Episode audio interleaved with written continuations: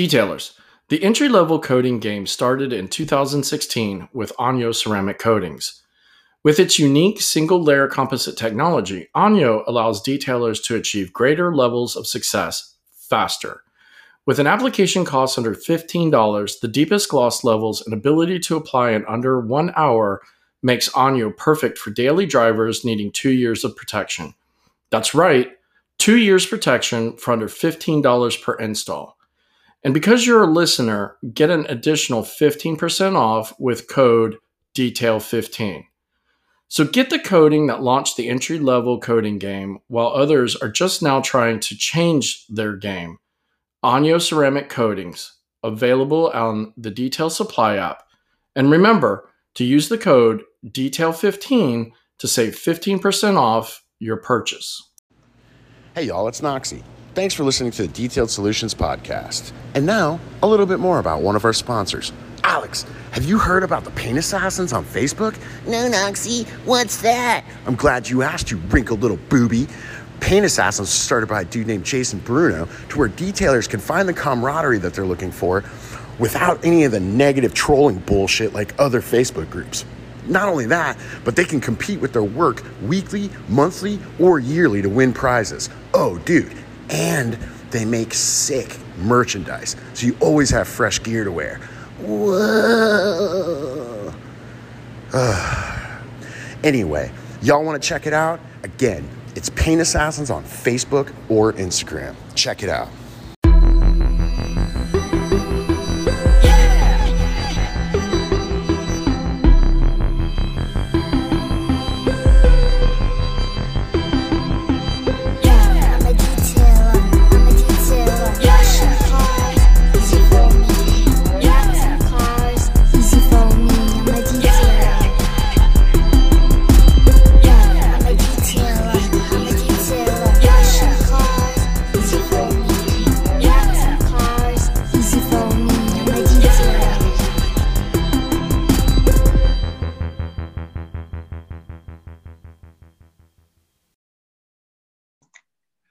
Welcome to the Detail Solutions Podcast. We are doing What's on Your Mind. As always, got my right hand man, Jason. And this time we've got Mr. Autofiber himself, Ian Rammelkamp, right? Is that how you say it? Yep. Rammelkamp? Yep. Okay. Yep, Sweet. Rammelkamp. First first time. Woohoo. uh, so uh what's on your mind? I got I'm gonna go first because since you guys are on here, I actually want to kind of commend the two of you. Um, I know you guys kind of had like a little bit of a back and forth um, in a post last week, and you guys were men about it and reached out to each other and talked it out. Um, at least from what I heard from Jason, Ian, I don't, I didn't get your side of it yet, so it might be different. Um, but I think that's a cool thing, man. Like that, I think that's one of the things in this industry that's kind of lacking is people just, you know, get on Facebook and become keyboard warriors and, you know, instead of just reaching out to people and saying like, hey, man, what's, you know, like, let's talk about this and, you know, let's kind of figure it out. Um, so kudos to you two for for doing that. Yeah, well, I think one thing that's important is me and Jason have actually met in person and Right, we've actually like hung out like pretty significantly at Mobile Tech. Right. Um, so we actually have like a real personal connection.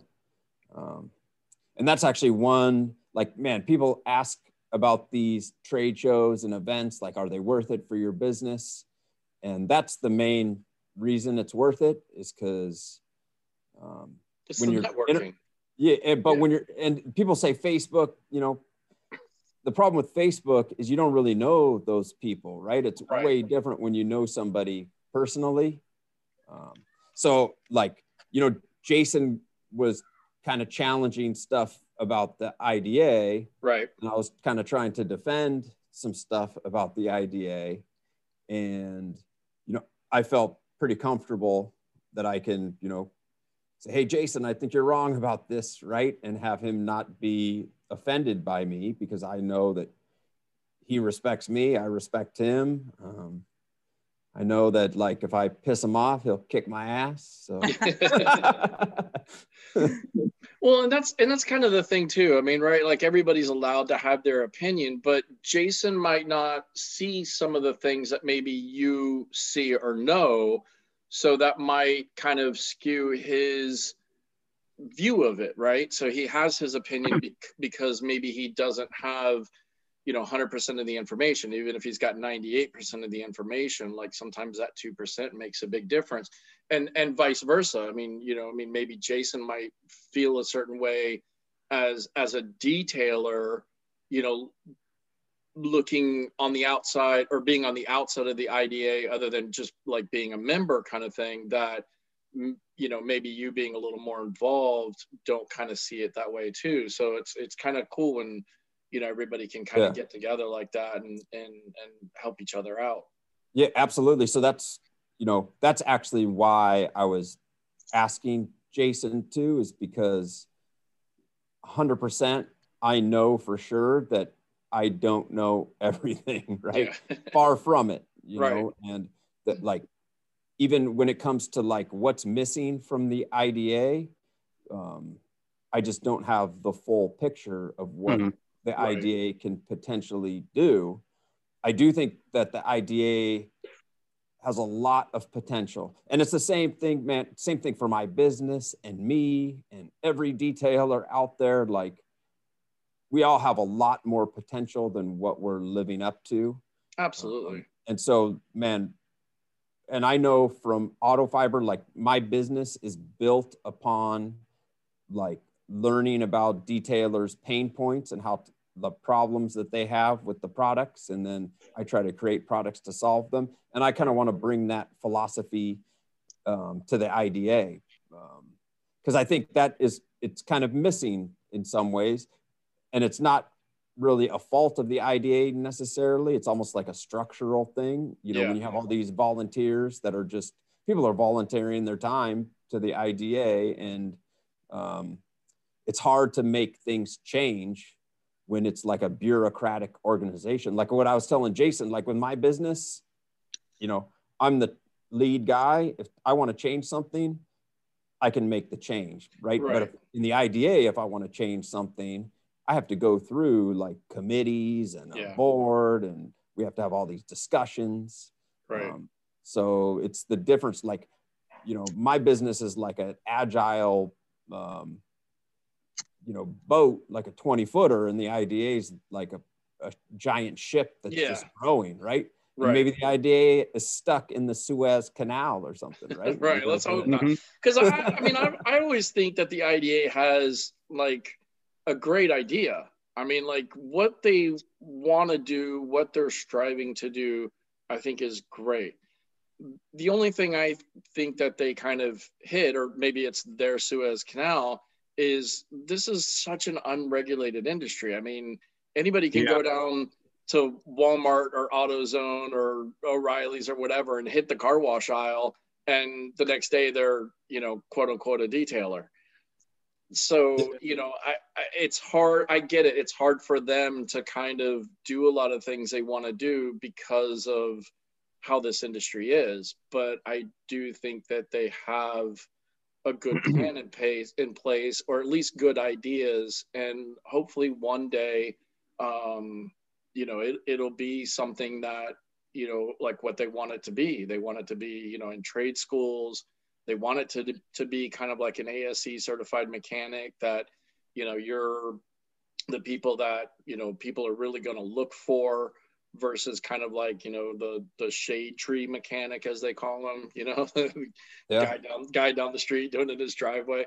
So no i mean i you know I, I, I get their struggles. I understand their struggles. I, I i have some of the concerns that jason has but at the same time i i see the other side of it so it's hard for me to you know kind of go one way or the other with it yeah well, that's, that's why that's why uh, I, I I was so open to talk to Ian because you know, I know the IDA wants to do things.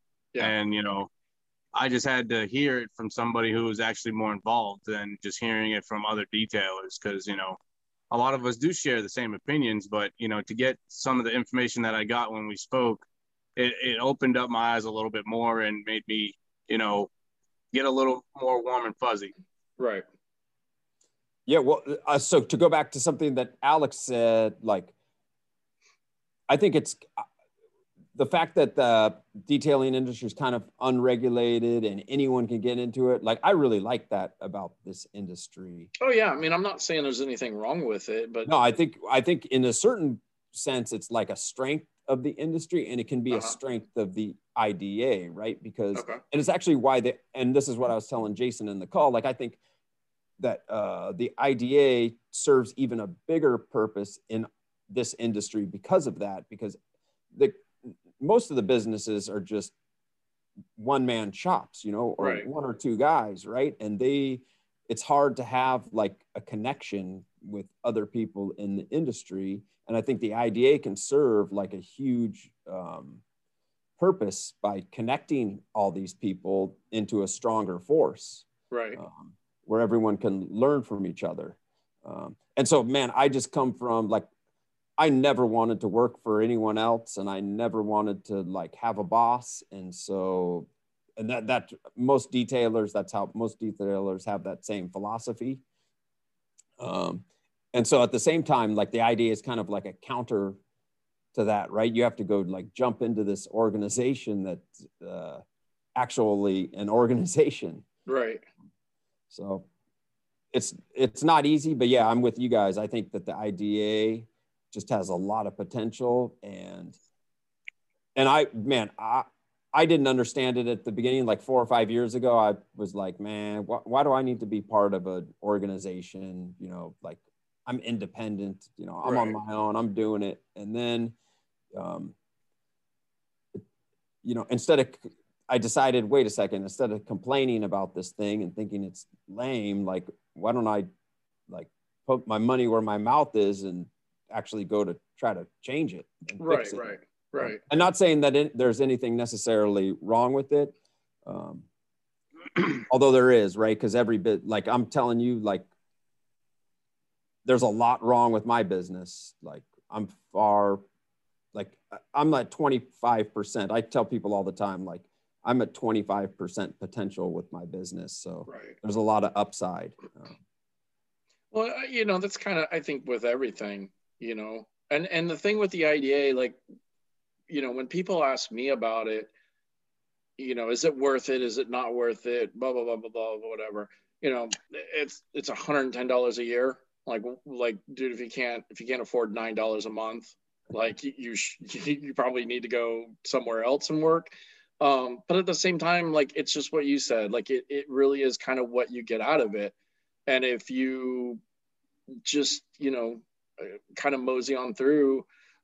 And and i'm at fault. You know i mean i, I get caught up in in my business um, to kind of you know really pay attention to a lot of the stuff with the ida um, it probably doesn't do a lot for me other than you know i get to say i'm a member of it. I have the patch. I you know have the sds or the cdsv at the end of my name. Um, the joke is old and probably need to change it by now. Um, but you know, like some people, hey, I mean, if they're putting as much effort into the IDA as they do anything else, they're probably going to get a lot more out of it, and and those are the people that probably will make the change in the IDA. Absolutely. And so, and this is what me and Jason talked about this exact thing is that, um, like, I think for my business as a supplier, the IDA, like right off the bat, provides a lot more benefit to me, right? Yes. Because everyone, all the members of the IDA are my potential customers, right? right. So, from a supplier standpoint, um, like it's like a no-brainer. No, it was the same thing for me. Like when they told me the price to become a supplier member of the IDA, I was like, "Are you kidding me?" Of course. Like I'll take a flyer on this, and Right. you know, if I can't get you know 400 bucks back out of networking with all these people, like I should go, you know, work at McDonald's or something. yeah. Yeah. So- exactly. Um, but and th- this is the part that I really want to work to change, and I like you know DJ the president he like really understands this is you know how do we bring he's always talking about how do we bring more value to detailers Right. and make this network you know more valuable to detailers right because if we can flip the script to where it's actually more valuable for detailers than it is for supplier members like that could be a game changer for anyone Right. involved in it um, and there's just way more detailers than there are suppliers too Oh yeah. um, so there's always going to be a value with, you know, for a supplier to be a part of this network. Right. But really, the goal. So, and here it is for me. Like I have an incentive to try to make the IDA better. If I can make the IDA bigger and make a difference and stronger, like it's going to make the whole industry better, and then it's going to make my business better, right? So, right. I it's just- absolutely have a selfish selfish reason Right. It's just for- another avenue for you to get your your product in front of a whole bunch of people Yep. um, with it. And and you know, I listened to Renny's podcast last week um, where he mentioned me. um, um, but they they kind of talked about that um, that post a little bit. You know that that was and and you know one of the things that Renny said is you know just like every other business you know the IDA couldn't do a lot this past year because of COVID. So you know you kind of gotta you know give them a little bit of a break on certain things for the past year because nobody's been able to do anything. I mean that's that's why DJ's still the president because he gets another round at it. Yeah. so because there was there was no MTE, so that, uh, you know no IDA at the MTE for for you know the the awards and and the um uh, the election or you know bringing in new board members and stuff like that. So, um, so yeah, so I'm glad you guys were able to talk about it a little bit. I'm glad we could talk about it a little bit because I think there's Yeah. a lot of people out there that you know just don't know, you know, and it's you know they're just getting their information from Facebook just like everything else. Yeah, of. absolutely. Well, and it's good for me. The more I talk to people about it, the more I know on what I can bring to the people in the IDA to try to make it better. Right. Um, and then the more it motivates me. Um, and man, because I'm telling you, like, my business, and here's the thing, man, detailers are just have all kinds of great ideas and they want to solve problems and they're very generous. Like every product that I've ever made has been just, you know, from talking to detailers, right? Mm-hmm. About, you know, the problems with the products that they have now, right. right? And so the same thing with the IDA, right? Like the more we talk about the actual problems with the IDA and we're like, I'm not going to get offended, and I don't think anyone should get offended about these posts or these discussions about Right. why the IDA isn't good enough, right? Like, because that's where we're going to figure out how to make it better. Um, Yeah, and I mean, it's not like you weren't the only one on there, you know, having good things to say about the IDA. So I mean, there's definitely, you know, some good back and forth and and those posts, but oh, absolutely. There's a lot of people who are like gung ho and right.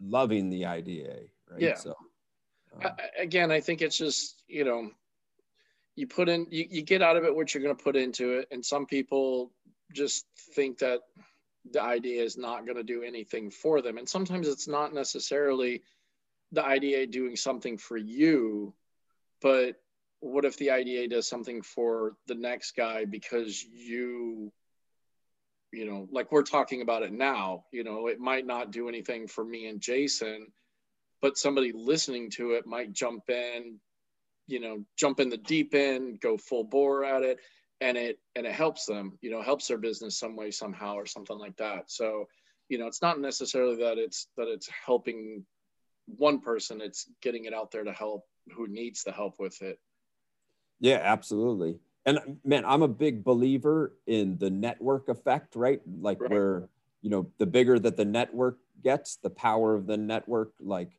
gets stronger by like the square of the number of the users or something like that. So it's like an Yeah. exponential function. So Right. like the bigger that the I feel like the bigger and the more members that the IDA has, the more power it's going to get right um, to actually send that, you know, benefit back to detailers. Right, And because their reach is going to be so much bigger. I mean, I was talking with Brian Guy today, and we were, you know, talking about the podcast, and you know brian kind of made the comment like man i'm glad you're growing with it i'm glad it's getting big and he's like but you know because i was talking to him about kind of changing up some of the things with it reaching out to some of the guys that maybe have a little bit more pull in the industry and things like that and he said that's that's it right like you can still be your your core of what you're trying to do with the the average everyday detailer to get their their story out and people learn about them.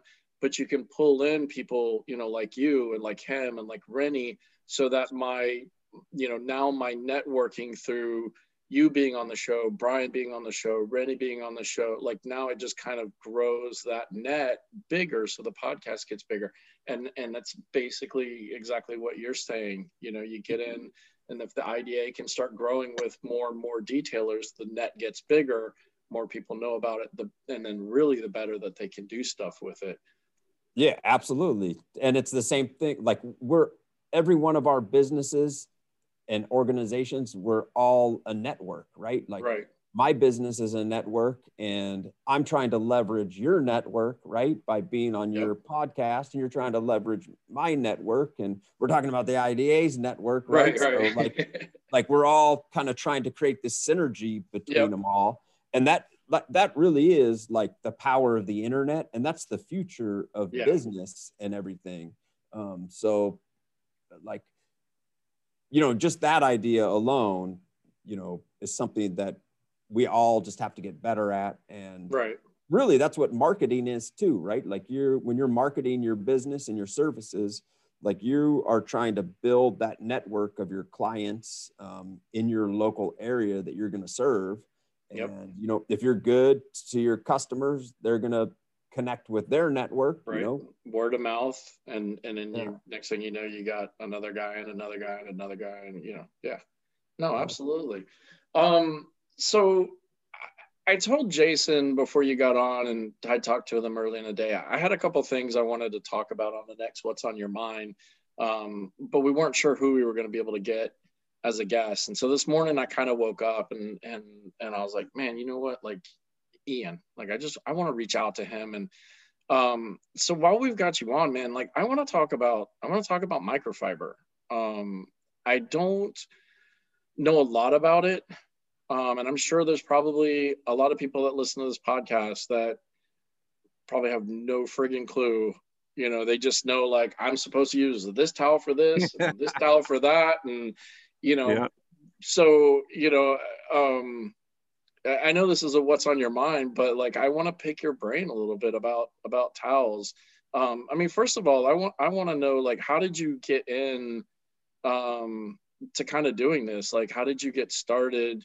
Um, did you start out detailing and was like, you know, wow, I'm just going to jump into microfiber towels or, you know, no, man. So I, I started, so my dad was the one that really started it. He, okay. man, I actually remember when my, so my dad is like a serial entrepreneur. He, um, like he had a body shop in his 20s and 30s and then a Maaco.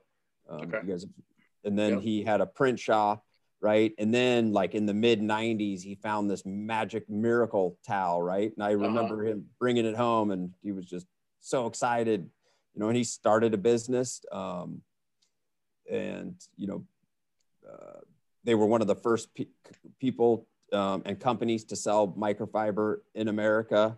And they were just trying to, at, at, that time, nobody knew what it was. And they were just trying right. to convince people that it's a good product. Right. And, uh, you know, the automotive industry was fervently against it, right? Because they were at that time everyone was using like Egyptian cotton towels and all different types of cotton.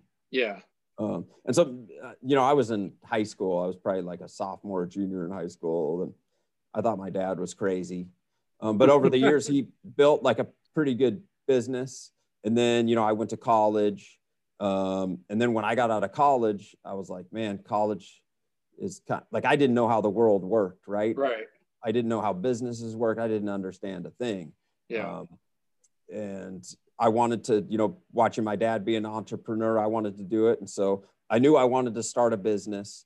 And so, you know, I just bought, started buying towels from him. And this was 2001. This was like the beginning of the internet, okay. beginning of eBay. Um, and so I bought a couple cases of towels. Like I was living at their house, um, bought a couple of cases of towels from his company, started selling them on eBay, built um, a website, and then I started like you know trolling forums. Like th- there was the Autopia forum back in the day, Right. and a couple of these other um, vendors had forums and i was just in there trying to convince people um, to use microfiber so i was sending out samples and um, writing articles and kind of just networking um, Right. and so it started off kind of like as an internet business and then it really just transitioned into a wholesale business um, and so i started supplying some of the bigger companies like autopia was my first um, wholesale Oh, okay. customer and this was before they were bought by autogeek yeah. um, um, yeah and so really man it just it was not something i did not pick microfiber like consciously or anything i really just wanted to start a business um, and learned how learn how business worked and i i wanted to start like an internet based business Right. um, and kind of honestly at the beginning i was kind of like kind of ashamed like i you know i was early 20s go to the bar chicks would be like oh what do you do oh, i sell towels on ebay it's like not the most glamorous right. thing. right. But it was also awesome because i would like i'd be out at the bars drinking and partying all night and i'd come home and there'd be like a couple orders for you know so I'm, I'm selling orders like while i'm out partying Yeah. There's nothing wrong Um, with that. yeah, right. So, I mean, that's basically how I got into it. Um, and man, it's completely different now, right? So when I started, you had to argue with people about microfiber and really had to convince people. Right. And there was only a few different types of towels. Like there was like the normal terry type towel, there was like a glass material, and then there was like the waffle weave stuff yeah. um, and uh, and now there's just hundreds of different versions and variations and weights and sizes and everything so Yeah. Like now it's crazy. I mean, Crazy. like, you know, again, like I said, like some people just know, like, I'm supposed to use this for this and that Yeah. for that, but they don't, you know, get the, the, the, the science behind it. yeah so there i mean there is and there there is a science behind it um, in a certain stent, sense like there's these um, measurements you can take right like there's qualities of the yarn and everything Right. but what it really comes down to specifically for my business and this gets back to like what we've talked about before is um, you know kind of trial and error and listening to what detailers want so right. you know wh- like the business was going good and this was like before 2005 or 2006 all of the towels were coming from south korea china really didn't make any towels at all because china was kind of like and if they did they were making kind of crappy towels gotcha. Like um, everything else. Yeah man china's gotten a lot better though I mean, it's- yeah. Yeah. Some, yeah. it's almost 20 years later but anyway so at the beginning um uh, i forget what i was going with it but um you know the, the you were talking, we were talking about, I, I said about the science of it and you said there kind of is a kind of oh, okay yeah yeah yeah right because yeah there is a science to it um but yeah so what i was going to get to was um you know when costco came out with their super cheap towels they come up with these the kirkland towels that Yeah. lots of people love and they work good for lots of stuff right? And so we, i had customers come into me you know i need the towels this cheap. Can you beat the price? And i was like you know sorry i can't. Just go buy the costco towels. Right. and then over you know this this happened over like dozens of dozens of customers and then most of these customers came back and they're like oh my god this towel's scratching the paint or it's linting or it's not Yeah. absorbing right and then you know uh, really it drove innovation from our perspective because we had to go back and find better quality yarn and you know come up with better you know blends of material and different weaves and stuff um, so a lot of the innovation really is driven by and a lot of the changes and all the different variations of towels is driven by the needs of detailers Right. um, so for example, like one example is like our saver applicator, right? Like that was just because I had like when when coatings came out, I just had call after call after call of detailers saying they didn't like our wax applicators because they put the coating in it and the code so much of the co- expensive coating would disappear and the, Right. the applicator and this was a complaint that happened you know i probably got this complaint a couple hundred times um, and so then that's where we came up with the applicator with the barrier layer that prevents it from soaking through Right. um, but yeah, so from the science of microfiber, for sure, there's a difference in the quality of yarn, and that's like the basic, the basics of it, right? So, Right. like anything, so and lots of people get confused because they think there's like a microfiber factory or whatever, but there really isn't a factory that makes microfiber towels. There's a yarn. Well, first of all, there's a raw material supplier. So, you know, microfiber is made out of polyester and polyamide, and Right. polyamide's a type of nylon, right? Um, and so, w- what happens is, is you it starts off as like raw pellets of uh, polyam of nylon and polyester, Okay. um, and then you, you know a yarn is spun like Yeah. a filament, right? right. and um, you know it can be it can be pulled and spun really fine or not as fine and then it can also be like really consistent across like the yarn or it can be very inconsistent um, right and so like you know the precision of the manufacturing process of the yarn kind of helps determine you know how the towel's going to work you know on the paint surface right so a really fine yarn that's pulled to a really small denier or really small um, uh, thickness Right. um, it's harder to pull that yarn super consistent, right? So it's a lot more expensive. So if you want to make a really cheap, inexpensive towel, you can make a towel that looks like, you know, more expensive towels, but it has this yarn that um, is number one, less consistent, and number two, not as fine.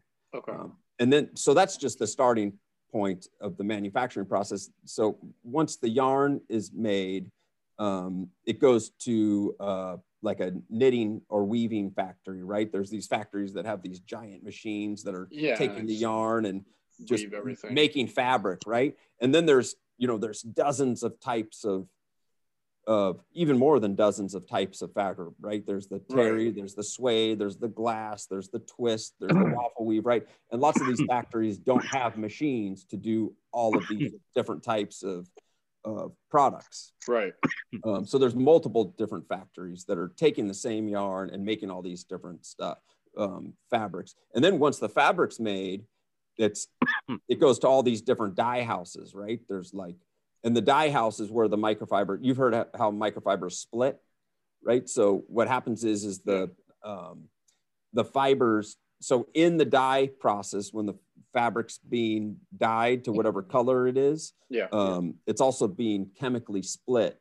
And it, it's actually a process that breaks down the um, the the fiber right? So it actually breaks it down and almost it's hydrochloric acid that like eats away at the at the yarn and Right. the fibers and it creates all these extra pores inside the fibers like so for example you you've probably seen like microfiber couches and microfiber jackets Yeah. and stuff like that that stuff is doesn't absorb right it's, it's Right. actually water repellent and it's the dyeing process where the fabric is split is that what makes the towels um, absorbent right because Oh, it okay. actually when the when the fibers are broken down um, it actually creates all this extra surface area in in the in the yarn Right.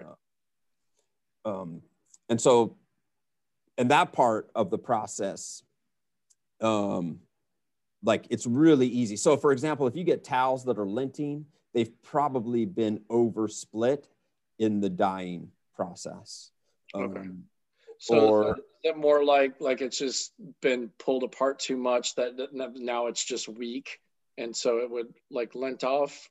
Exactly. Yeah. So what happens is, is if the if the uh, if like the tolerances and the process is done not to like the perfect degree or whatever, or they put too much of the of the chemical that breaks down the fibers into the the giant vat that's dyeing the towels, Yeah. then the towels can be oversplit, and then they um, they become fragile. Okay. Um, and that happens. It happens sometimes. Um, uh, but then the other, the opposite end of the spectrum can happen to where you undersplit the towels and they don't absorb, right? So, Gotcha. or they can feel rough, right? Because actually, when the towel, when the fibers are split, it actually makes them feel softer Right. also. So there's like this very narrow tolerance for how well it can be done. Um, and so, um, and then after the dye house process, it comes back to a, um, like a cut and sew operation where the towels or the product sponges or whatever are kind of cut and sewn and Yeah. constructed into the final product.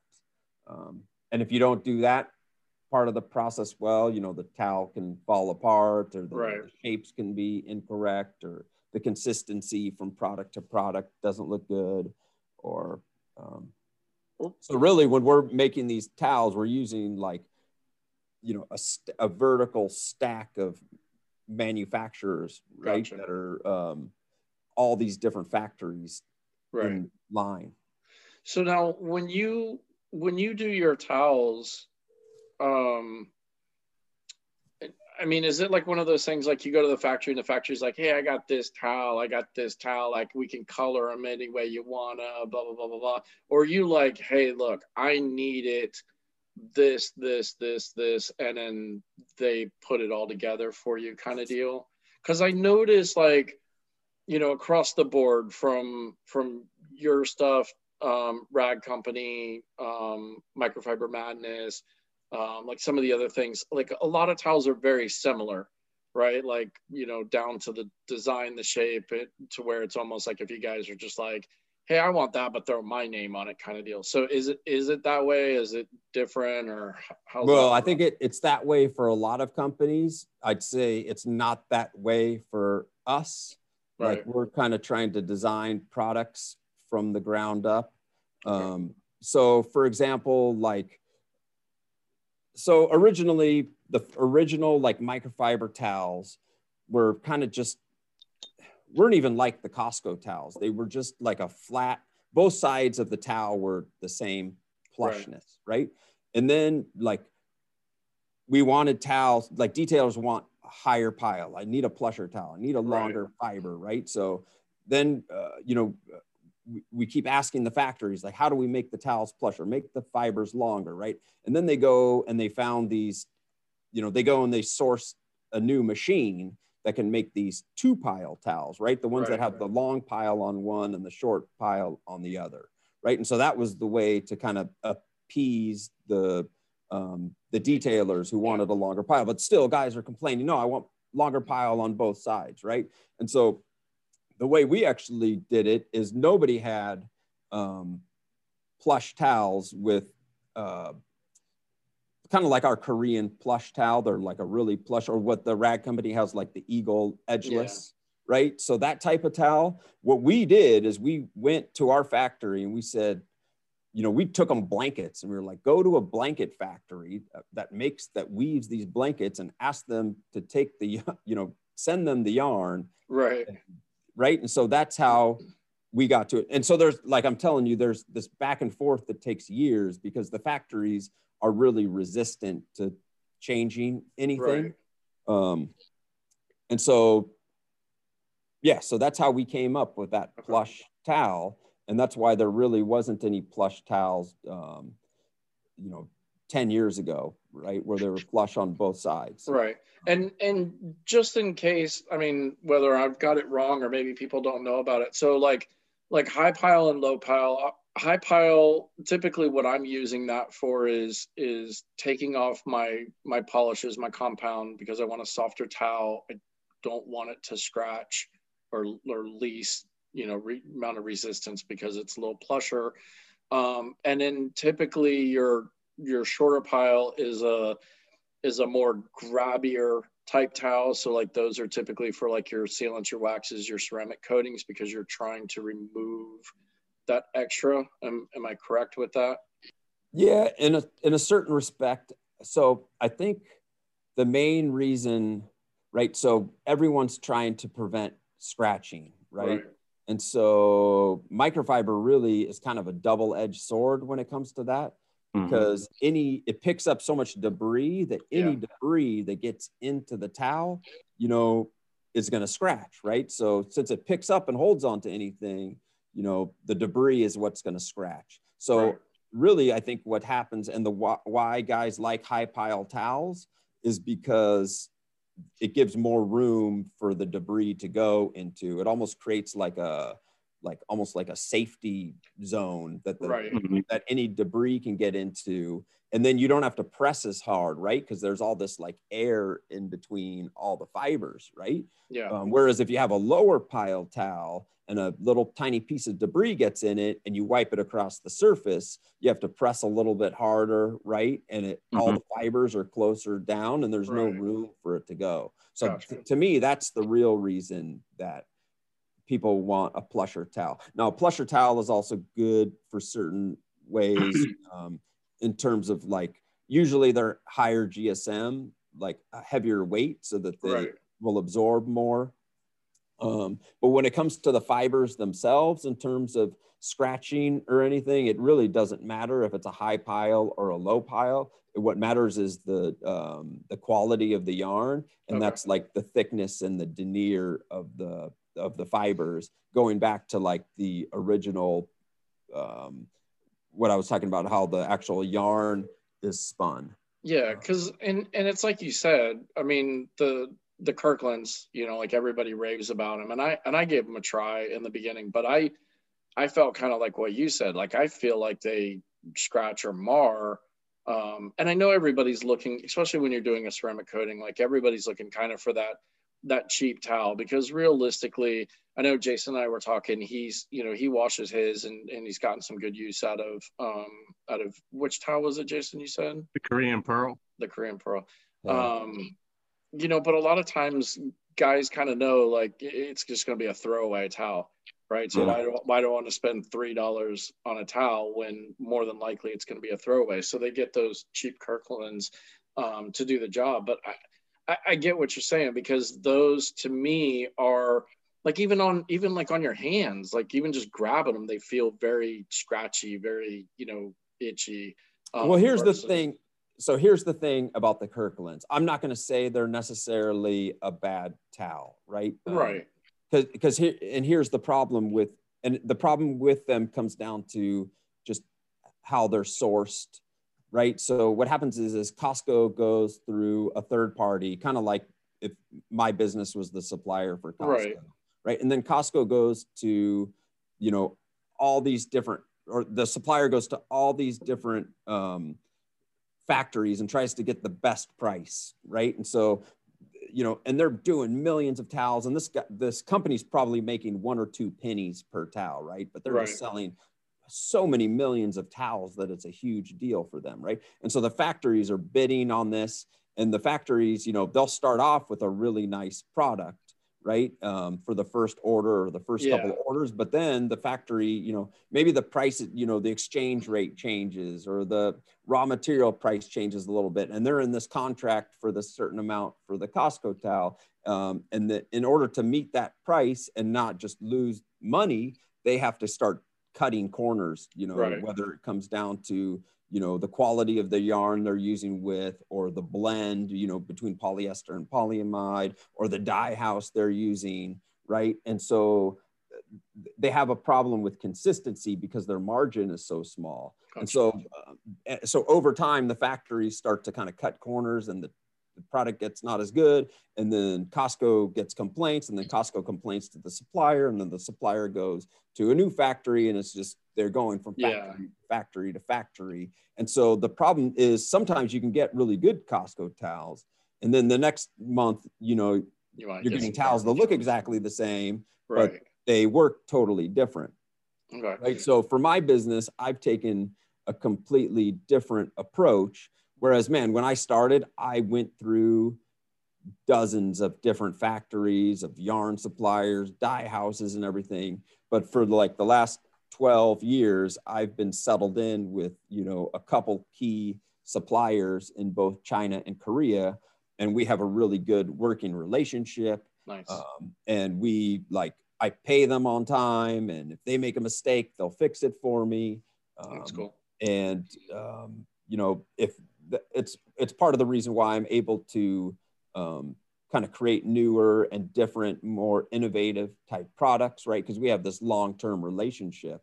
Yeah. Uh, And and you don't you don't just solely do like detailing stuff, right? Like because I, I think I saw a post or or heard you or something like that. Like you you do other towels for other industries, right? Oh, absolutely. Yeah. So we do a lot of like mop type Oh, okay. mops for um, just general cleaning. Right. Um, so yeah, I mean, one thing we do a lot of is we develop products for a lot of other companies that are selling products on Amazon. So yeah, we make a bunch of different types of mopping products or um, like pet care products. Um, we also personally sell like um, I like golf. So when I started playing golf like eight years ago, I started making all these different types of golf towels. So we've got like a magnetic golf towel and all these different golf towels. And we Oh, sell nice. a lot of golf towels on Amazon. And It's cool as shit.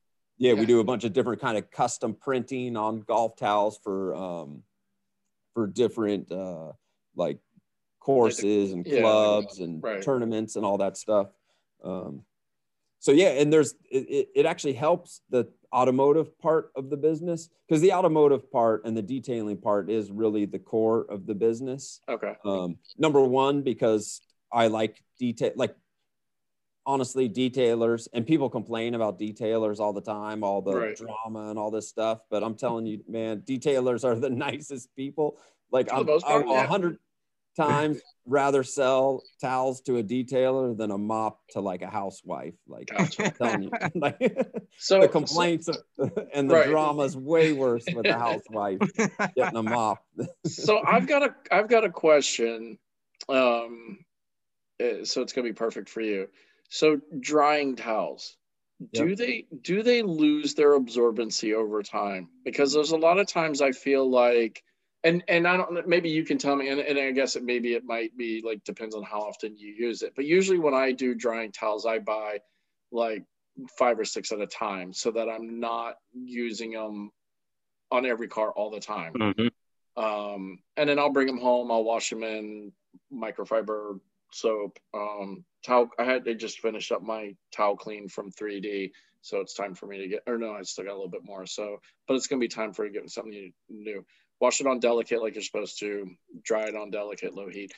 But I feel like over, I don't know, months. You know, I don't know exactly how many months, three, four, five, whatever.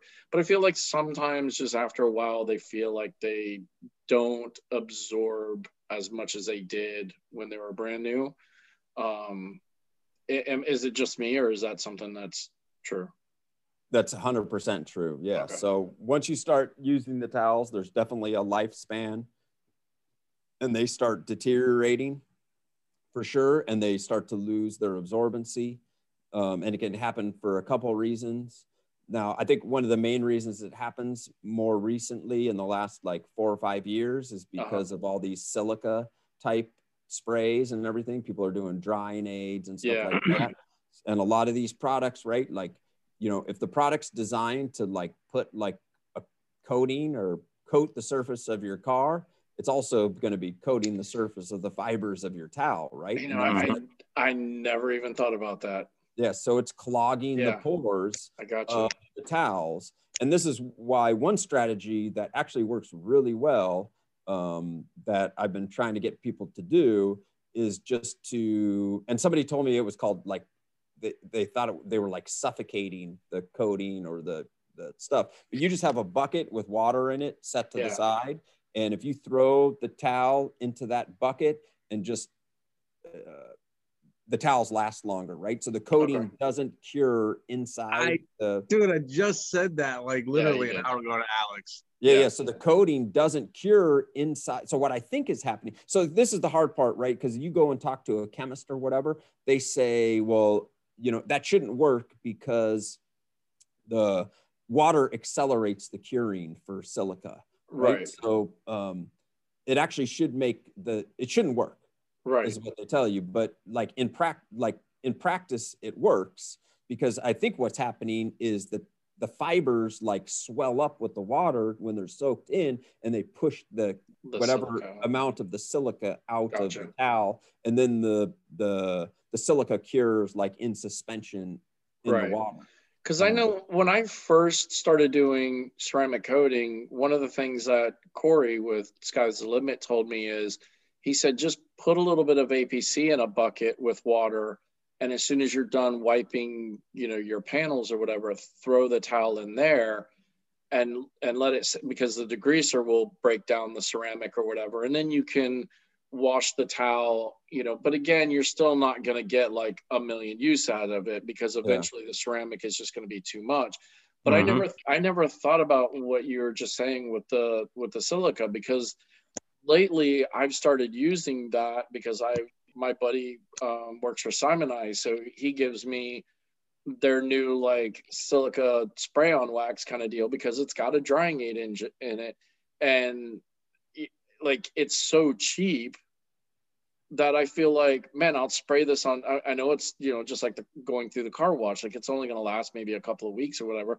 But I'll spray it on every client's car because if it saves me, you know, five minutes of dry time, that's five minutes i can get to the next thing kind of deal. Yeah. and and i never i never thought about this. So maybe that's one of the reasons why my towels are not lasting.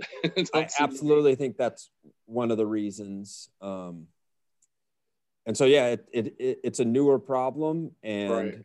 you know i don't really know how to solve it. So let me tell you um i've tested APC in water. I've tested vinegar mixed with water. So I've tested a base versus an acid versus right. just plain water. And I wasn't able to tell a difference between the if it if it made a difference or not. Um, I wonder, so I was kind of surprised because I, I put a, like a towel clean or a or a um, uh, you know, whatever, micro, micro store, whatever, just throw that in a bucket of water and throw your towels in there. Wonder if that would make a difference. Well, yeah. So that's the original way that I, we did it. Right. So uh-huh. like micro restore is our product and we created it like 15 okay. years ago.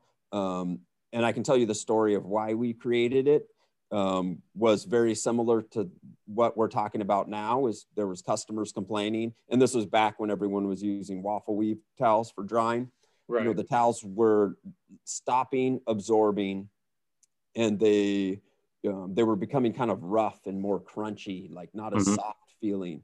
Um, and so I went to a chemist and I was like, hey, you know, you know, why, first of all, is this happening? Is it the chemicals right. getting stuck in the towel? Like, what can it be? And there was a few reasons. So number one, it could be chemicals getting stuck in the towel and normal detergents just aren't strong enough to clean it out, right? So you just need a stronger surfactant. Um, right.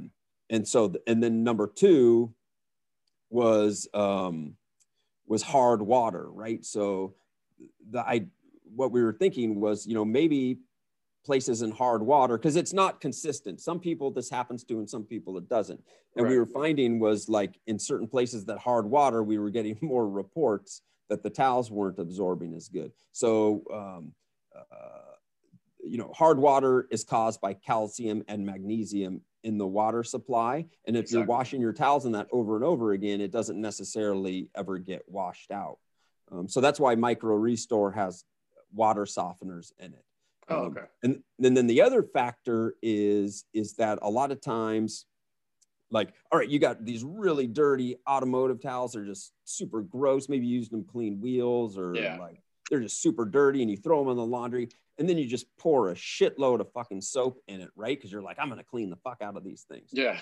Right. And but the problem is, is that you know, all that detergent doesn't get left out. Like soap, and you know this cleaning interiors, right? Soap like just has a tendency to stay on yeah, exactly. in the surface mm-hmm. and in the fibers and it doesn't get washed out and right. then it attracts more dirt and stuff and it just things get dirtier faster if there's residual detergent left right and the, so this is where this whole like rinsing with vinegar thing came right so that's why a lot of people like in the rinse cycle they add vinegar because vinegar is an acid and it neutralizes the base of the um, of the, uh, micro restore. of the detergent yeah. And Yeah. so um, and then the, the other factor we tried to do with micro restore we made it crazy concentrated right? So that you only needed to use a couple of ounces in a five gallon load. So the chances of having like the detergent stay in the fibers and not rinse out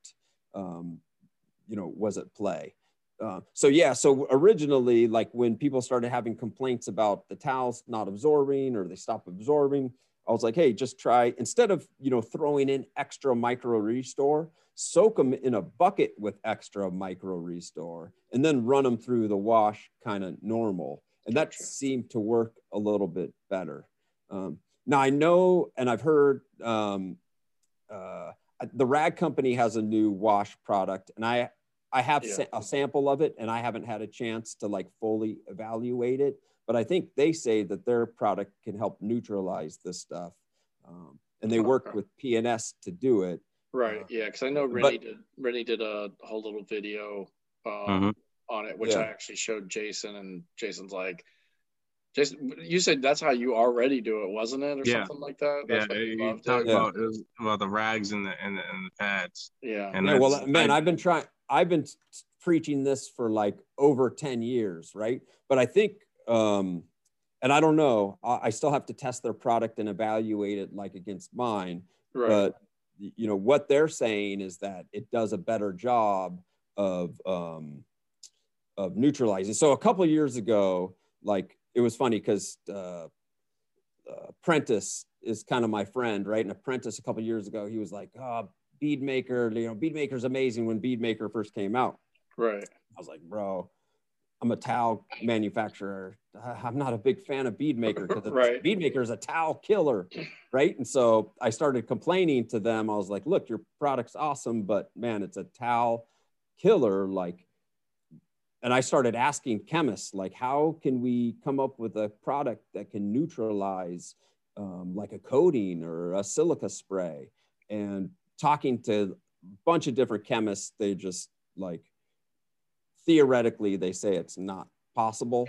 Gotcha. Um, but it sounds like you know PNS may have you know come up with the solution, right? So uh, I don't know. I and like I said, I still have to test it and see. Right. Um, Well, I don't know. Have you taste? Have you tried that product? It's called Rags to Riches. I haven't yet. I mean, I, I like I said, I mean, I, I've been using Towel Clean because, like, I, I when Don was still at 3D, um, like you know, I mean, like I knew him kind of pretty good. He would always, you know, send me some stuff and talk to me and things like that. Um, so I, I always have been a big like I I support people who who are my friends in this industry or you Yeah. know not not my not necessarily friends but like that support me. Um you know and and so I bought like a gallon of towel clean and it's like taken me forever to get through it. Um you know I mean it does the job but but like I said I'm I'm at my you know last little bit now. So um you know I'll either go back to using micro restore which is what I used before or I, I might try their their stuff because I mean Levi's you know a friend of the shows and he's always been pretty good to me. So you know again I try to I try to use his stuff. Um, Absolutely, yeah, man. I, I mean honestly, the rag company's my competitor, and yeah but man, I really like those guys. yeah. Well I mean I, Levi's, I use I use a little bit of everything. I mean I have your towels I have their towels. Um, again, my buddy with Simoniz. So I mean, like, I, you know, he just sells me the Simoniz towels really cheap. But again, those are usually the ones that that I do um, for my coating removal, and then and then they're they're garbage towels after that. They're either used for you know cleaning wheels, dirty rims, or or you know whatever. I kind of throw them away, and you know, I mean, I've got some Car Pro towels. Um, Corey's right down the street, so it's always easy to run over to him if I'm in need or whatever. Um, so I try Do to. lit- do you literally run over there? Okay, could. so I could, I could, but you should I have. mean, well, just because I say that because Corey is like a decathlete or something. I know, I know. Yeah, yeah. yeah. No, I, I I, was over there. I was over there talking to him the other day, and and like I mean, I've known Corey for maybe seven or eight years now. I mean, I knew him when he was still working out of his garage. Like that's when I met him. Um, Yeah. I was working at the car wash, and he came to the car wash and gave us a demo on like using UK because we were going to try and use. We were using. we are going to start using it at the car wash. Um, so like I've seen Corey grow. Um, but yeah, since he started running, man, I was over there the other day and his cows were looking like Schwarzenegger-ish. I was like, lord, man. Like, um, yeah, I mean, he's only half a mile. I mean, I get I could leisurely stroll over there. Okay. Um, but it's easier to like jump in the car and be be there and back in like three minutes. Um, I was just trying to make a clever joke because Yeah, I like no, Corey too. I've known yeah. Corey since forever, and he's awesome. And, yeah, uh, yeah. he's great but um uh going back to like the wheel thing right so so that's that's kind of my thing so like when my towels become wheel towels and they get that grungy dirt on them um that just never seems to come out so is that what you're saying like throw them in a bucket with like some vinegar or something like or or, or put the vinegar in your rinse cycle will that help that or is it just whatever they're they're junk towels? Yeah, I don't think the vinegar in the rinse cycle is necessarily going to help with that. You know, and lots of times, like you can take a new towel and use it to clean wheels, and right you can get it as clean as can be, and it'll still look stained, Mhm. right? So You know Yeah. what's easy is just to get a color coordination going on. yeah, Yeah. That's what I do. I yeah. But I think Alex's process is smart though too, because to to cycle the towels down, right? yeah, Yeah. start Well, with the, yeah. you know the nice towels you know regardless of the color or whatever a color code helps you keep it organized right but right. you know you cycle them from you know a coating towel to like an interior towel to a wheel towel and then Right. it just becomes just And that's and to me, like you know, I mean, I get the color coordinated kind of thing, but but to me, I'm more of like, okay, well, I know this towel is is is a window towel. So like one of the ones that I use is is your no freak streak. Um, I use that with with Billy's Breeze and like have gotten the best results out of windows I've ever gotten ever. yeah Um, so like I, I, you know, like I don't, ha- I don't need a color code for that because I know my my no freak streak is my window towel, and then I have, um, uh, you're gonna have to forgive me because it's it's I've, I've had them for so long. Is it the Mister Everything Yeah. towel? Okay. Yep. So the Mr. Everything towel is kind of what I typically use on on my interiors because it's a nice enough towel. Like I don't want to use it on wheels or tires or whatever. So I'll use that like for wiping down interiors and things like that. So again, like it doesn't matter what color it is to me because I know that that towel is is what I use on my interiors. Yeah. Um, and then um, uh, drying towels are obviously drying towels. Whether um, I'm either using uh, so like right now I'm using the Gauntlet from Rag Company, but before that I was using the um, what's your one? Um, dreadnought Dreadnought, yeah. Um, and I really like that towel. Um, Wow. and uh, but then like the one I get from my buddy at Simoniz, like you know, I mean, like he's got green ones, he's got blue ones, and I'm just like, whatever, just give me a case because he sells them. he sells them to me for like a dollar a towel. I'm like, just give me a towel and give me a case of 36, and because I know I'm going to use those um, for for removing coatings or waxes or or sealants or something like that and then they're just going to become a wheel and tire towel after that and then once they get really bad then i just pitch them because again if i'm buying a case you know for $36 like i end up with you know 36 coating towels that now become wheel and tire towels i have Yeah. more i have more wheel and tire towels than i know what to do with kind of deal so after a while they just go straight into the Yeah. trash can well like so the mr everything is an interesting um, product because it's kind of evolved over the years uh-huh. so really the mr everything started as just kind of like a normal utility towel right it's kind Right. of just like a normal it looks kind of like just a normal run-of-the-mill towel right right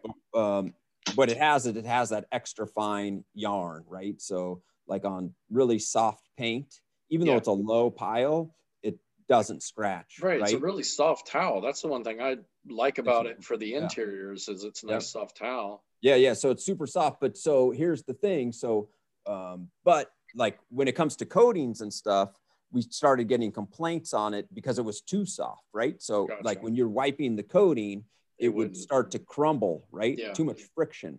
And so what we did is we actually um, we we took a clue from the towels that are the companies that are making really cheap towels Okay. and we implemented it into the towel. We use a thicker base layer, right? So the base, so the way the microfiber is made is there's like this base layer of mesh kind of, Right. and then the the fibers, the surface fibers are Come kind of it. like woven through, right? And so we made a thicker base layer out of 100% polyester that the that the super fine fibers are woven through. And so like the the newer Mr. Everythings are um are heavier. They're almost 400 GSM. They're 390 Oh, wow.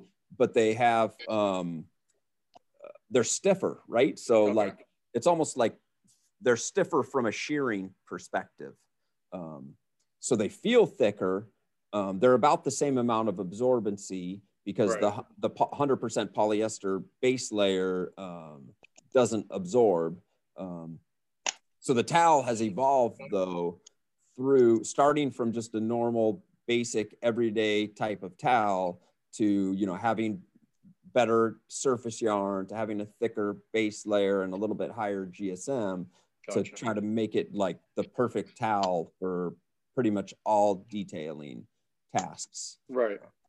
No, that's awesome.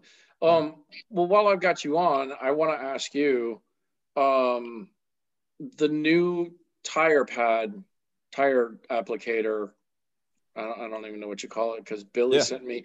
Billy sent me what he said. Uh, I don't have any reason to doubt him. He sent me the very first one um, when when I when I ordered some stuff and and uh, he sent me my little goodie pack. He sent it to me. Um, that thing's awesome, by the way. If nobody's using it, you definitely should. Um, what's the best way to clean that? you know so i don't think you need to clean it Okay. i don't think it should be cleaned Okay. um I mean, I don't I mean- normally clean tire or um, Yeah. tire pad, but I like most of the time I use like an actual tire pad. Like um, I get um, uh, and and they're kind of funny. People laugh at me. Is they're actually the um, edging pads for like paint. yep So it's like the little two by four square or something like that. And it's got a plastic. I use that for like most everything. But when I'm using, um, oh God, I'm brain farting. What what's Billy's tire dressing? Um, um Just say Billy's tire dressing. yeah, I, he just needs to call everything Billy's whatever because I always forget the names of them, and then I feel yeah yeah I it's feel called bad. it's called god how come i can't think of it Va- no, it's not had a- Valor. It's uh, was it Valor uh, Shield? Is it Shield? no Uh, No. Breeze is the window. Dude, uh, he's gonna hate me for this. he's gonna hate he- me too i can't Because even when we had him on, he's like, "Oh, you can't even take the time to remember the names." I'm like, "No, I don't remember names of, of half the stuff I use." It's, but but either way, like I I use that pad with with his tire dressing stuff, um, and and that way so it doesn't get cross contaminated because I don't I use his tire dressing on on more of like my higher end um um tickets. So Fine. my Yeah. my my my high end sealants, waxes, or my or my coatings for the normal everyday like washes or something like that. I'm I just used water based stuff I get from my buddy from Simoniz because again he sells it to me cheap. Um, yeah so it's called unity his Unity. product. that's it, Unity. Yeah. And sorry, so- finally sorry, somebody Billy. Googled yeah. and so What's Billy's tire dressing called? yeah. and so um i've been testing unity or different variations of unity for like a year before Right. he ever came out with it. Like he was sending me every different variation of it. And i was like man we got to come up with a like a applicator for it. And so the, it's called the tire saver. Because it's a saver applicator it has that plastic barrier layer in it. And i know a lot of guys use microfiber applicators for applying dressings and stuff. Yeah. um but I like you s- fuck that. Yeah a lot of people do but a lot of people and a, one reason why people don't and i don't either is because like you're trying to put a dressing on and it's the applicator is just crumbling in your Yeah. hand, right? Like it's like you're squeezing this thing. Right.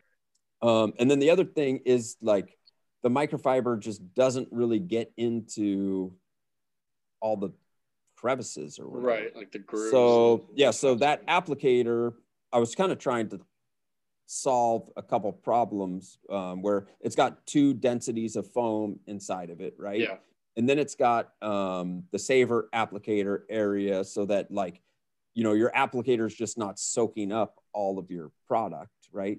Um, and then uh, you know it's made with the dreadnought fibers, so the, these the longer fibers kind of help Yeah. get into like different contours and stuff in the right.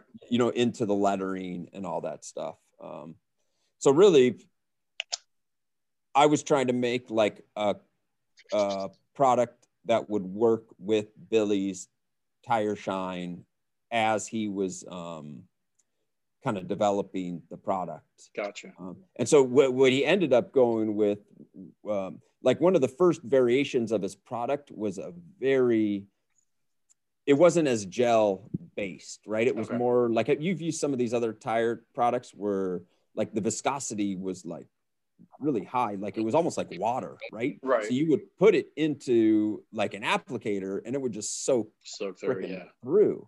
Um, and so that's why I was making the saver um, applicator Oh, okay. for it. Um, Yeah, so I just- work. Yeah, no, I mean, I again, I don't normally clean. I mean, because normally I just use those pads, and when they tear off, I you know tear them off, or I pull them off the uh, the handle and insert a new one. But with that one, you know, because it was microfiber, I, you know, I started kind of thinking to myself, like, I should I be cleaning this out or? should No, I mean, I have some that I have used, and uh, like on. Granted, I'm not a professional detailer using these things Yeah, all day long, but I have, you know, I still have like one of the original prototypes I've had for like a year, and I use it, you know, once a week. gotcha. Um, and I've never cleaned it. Um, so, but I think by the time you need to clean something like that, Time to get a new one. it's time to get a new one. yeah, yeah, exactly. yeah. But there's, and I don't have. I wish I had one here, but like my Scrub Ninjas. Um, All those things. yeah, yeah. So, and so this one's.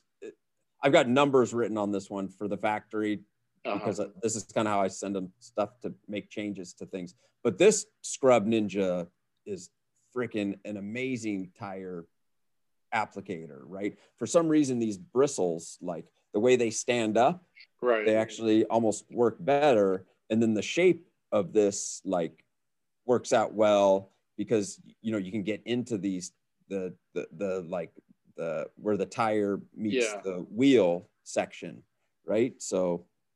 Um, Yeah, and it looks it looks nice and big enough that it's easy to hold too. you yeah, know, well, really, what this is holding it all with your for, fingertips. this is supposed to be kind of like those those little mouse scrubber majiggers with the Gotcha. uh, with the felt on them. okay. But this is kind of like my Scrub Ninja version of it. But yeah, this thing is really ergonomic for. Yeah. Um, it works good into like cup holders, or it works good just for scrubbing Nice. seats and everything.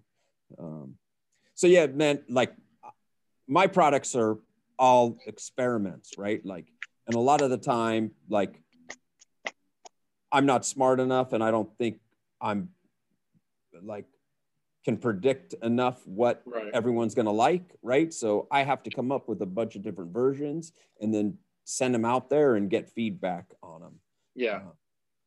So that's kind of the philosophy behind my business. And that's why, you know, I've got all these different versions of the Scrub Ninja. Like I've got this, like one of the complaints of the Scrub Ninja was that those, the original ones was that uh, it, it wasn't flexible enough, right? So, Right. um, and that's where I made the Scrub Ninja Star.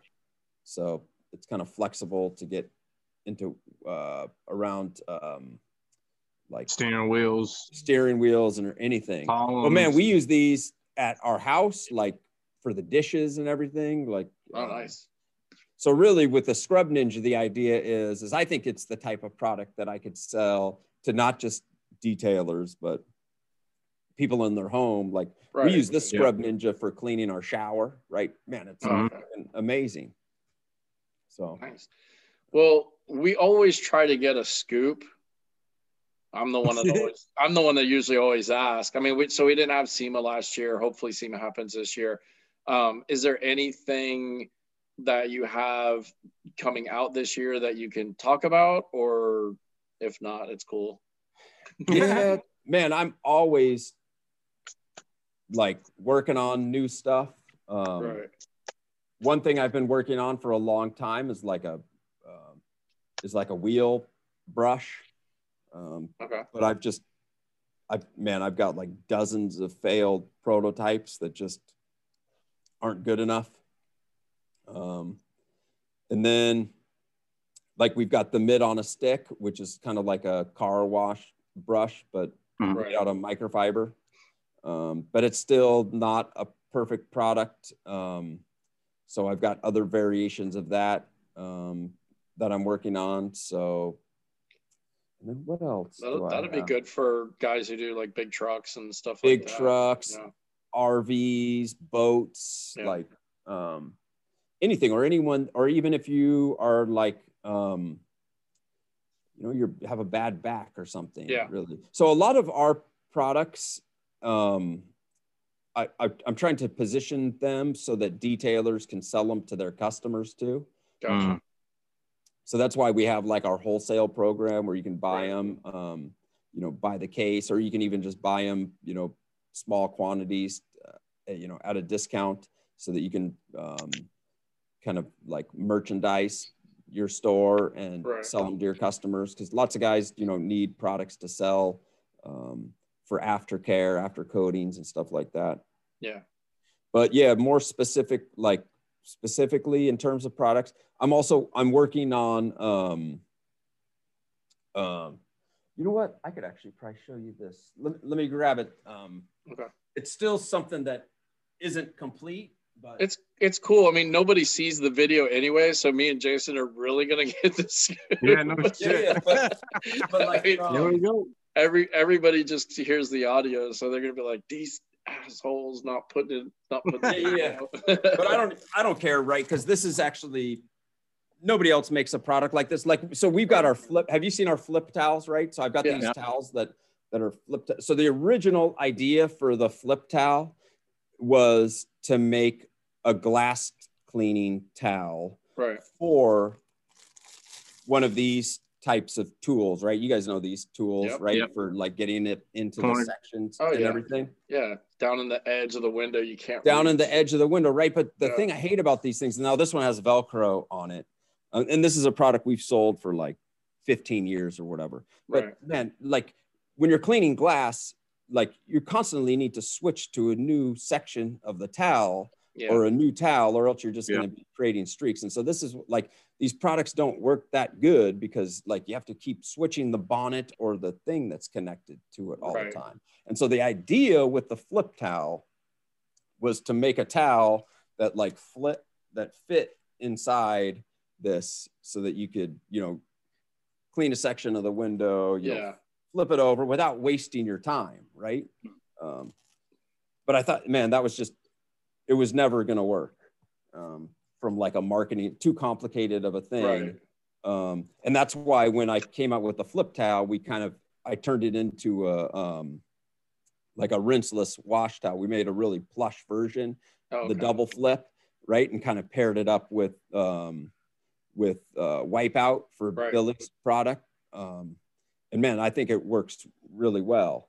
Um, but so the idea is, in, um, and these are just like prototypes. The the actual um, part is in production, and it, it actually isn't even finished in the shape. But the idea with this is going to be is that there's going to be like a a piece of foam that that velcros onto this tool, and then kind of fits inside this and keeps it together.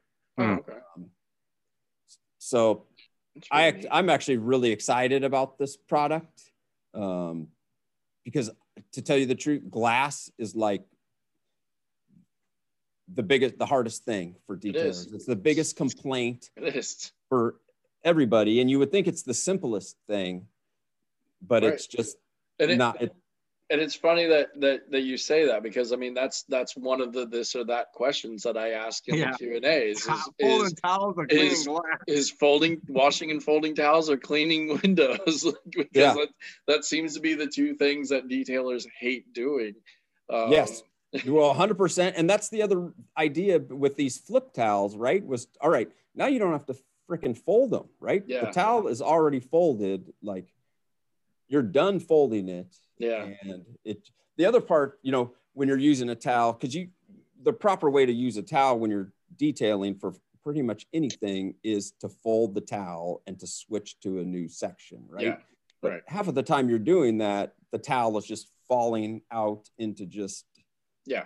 whatever right Right. So and you you're like, you're like, wait, which way did I fold it? Which way did I need to go? you, you kind of forget which way you're folding. yeah so yeah so a lot of like i'm really trying to dial into like detailers processes and the processes they're using Right. and then designing the products more specifically for the way that you guys work um, so um, That's awesome. That's, Yeah. that's cool, man. Thanks for sharing that uh, uh with us. Um, you guys couldn't see it, but it was cool. um, so man, that was that was a nice little lesson on uh, microfibers. Um, so that kind of took up everything that I had. Jason, you got anything you want to say or No, not really. Uh, uh, you know? I, I yeah. gathered a lot of information, so I'm, I'm, Yeah. I'm pretty stoked about what I learned. Yeah, I, I hope everybody else did. Um, Ian, I know you got band practice. Um, so you Yep. know, I don't, I don't want to keep you, you know, crazy too much longer. Um, but just curious, uh, what type of music do you guys play?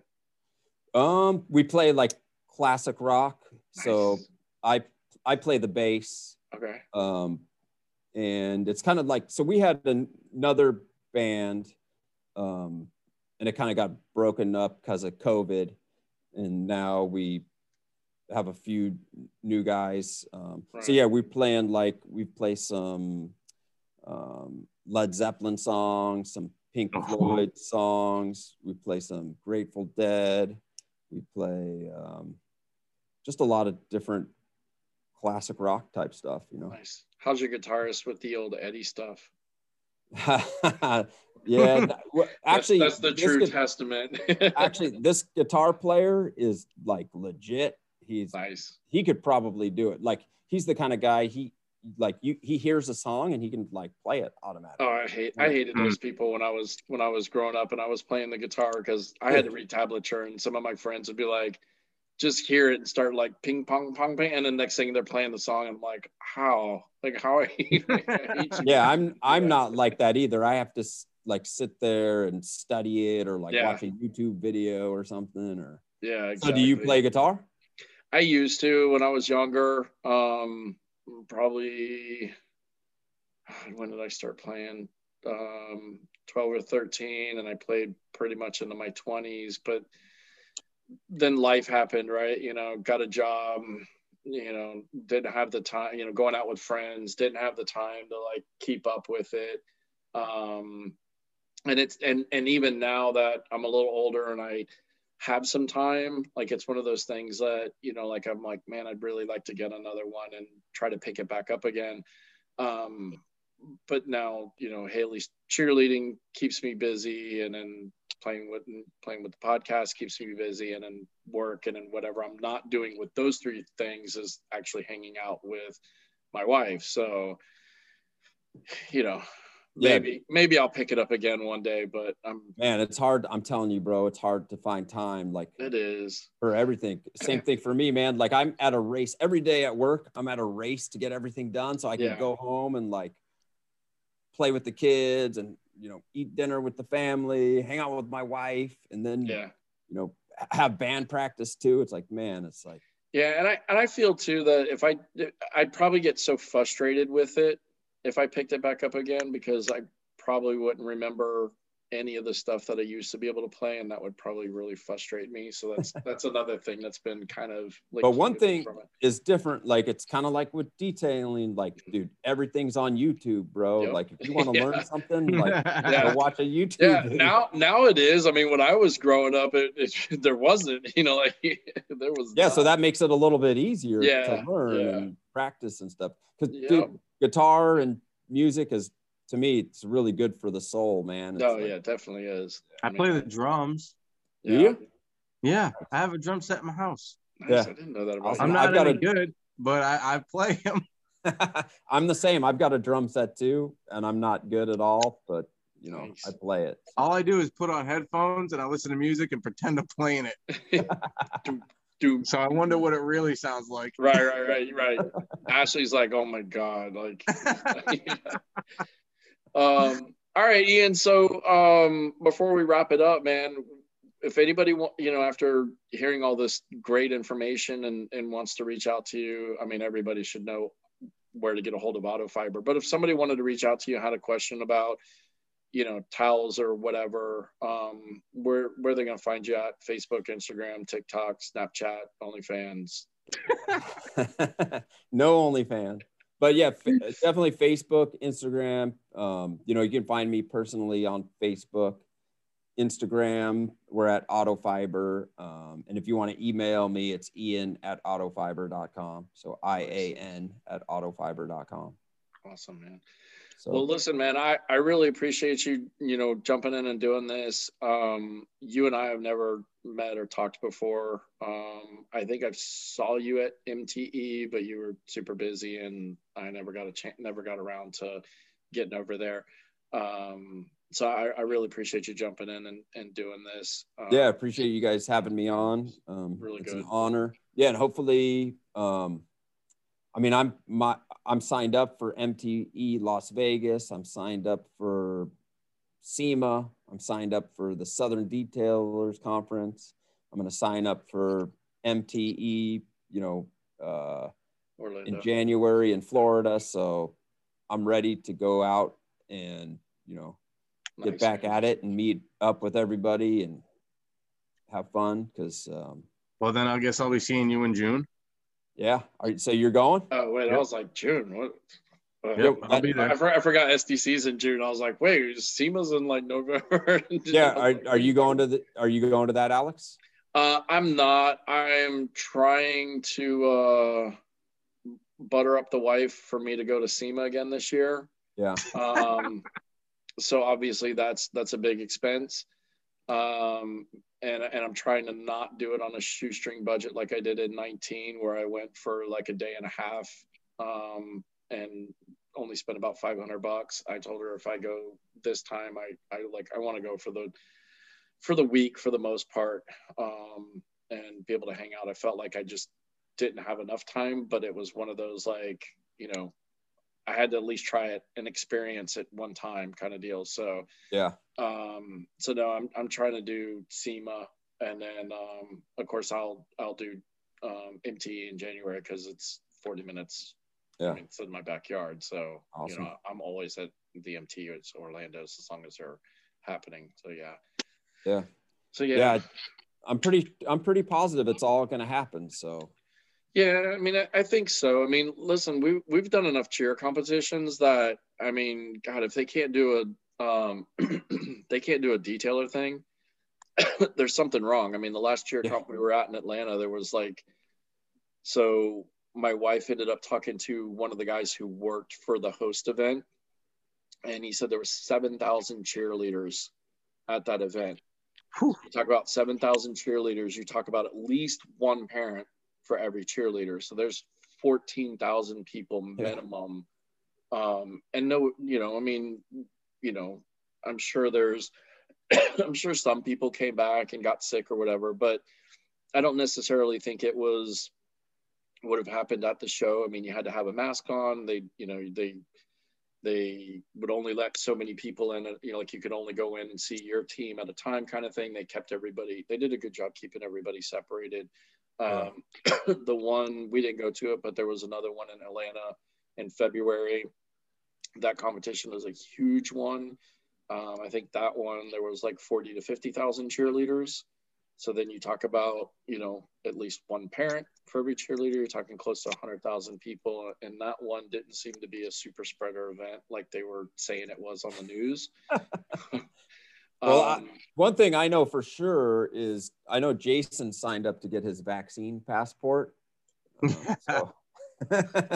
Yeah, right. yeah, yeah, he said, I don't want my guns anymore. I'll do it. yeah, yeah, right. Yeah, no, no. So he's Yeah. going to get a vaccine passport before he goes to. I, Southern I'm I'm still trying to work on my counterfeit vaccine card. That's what I'm talking about.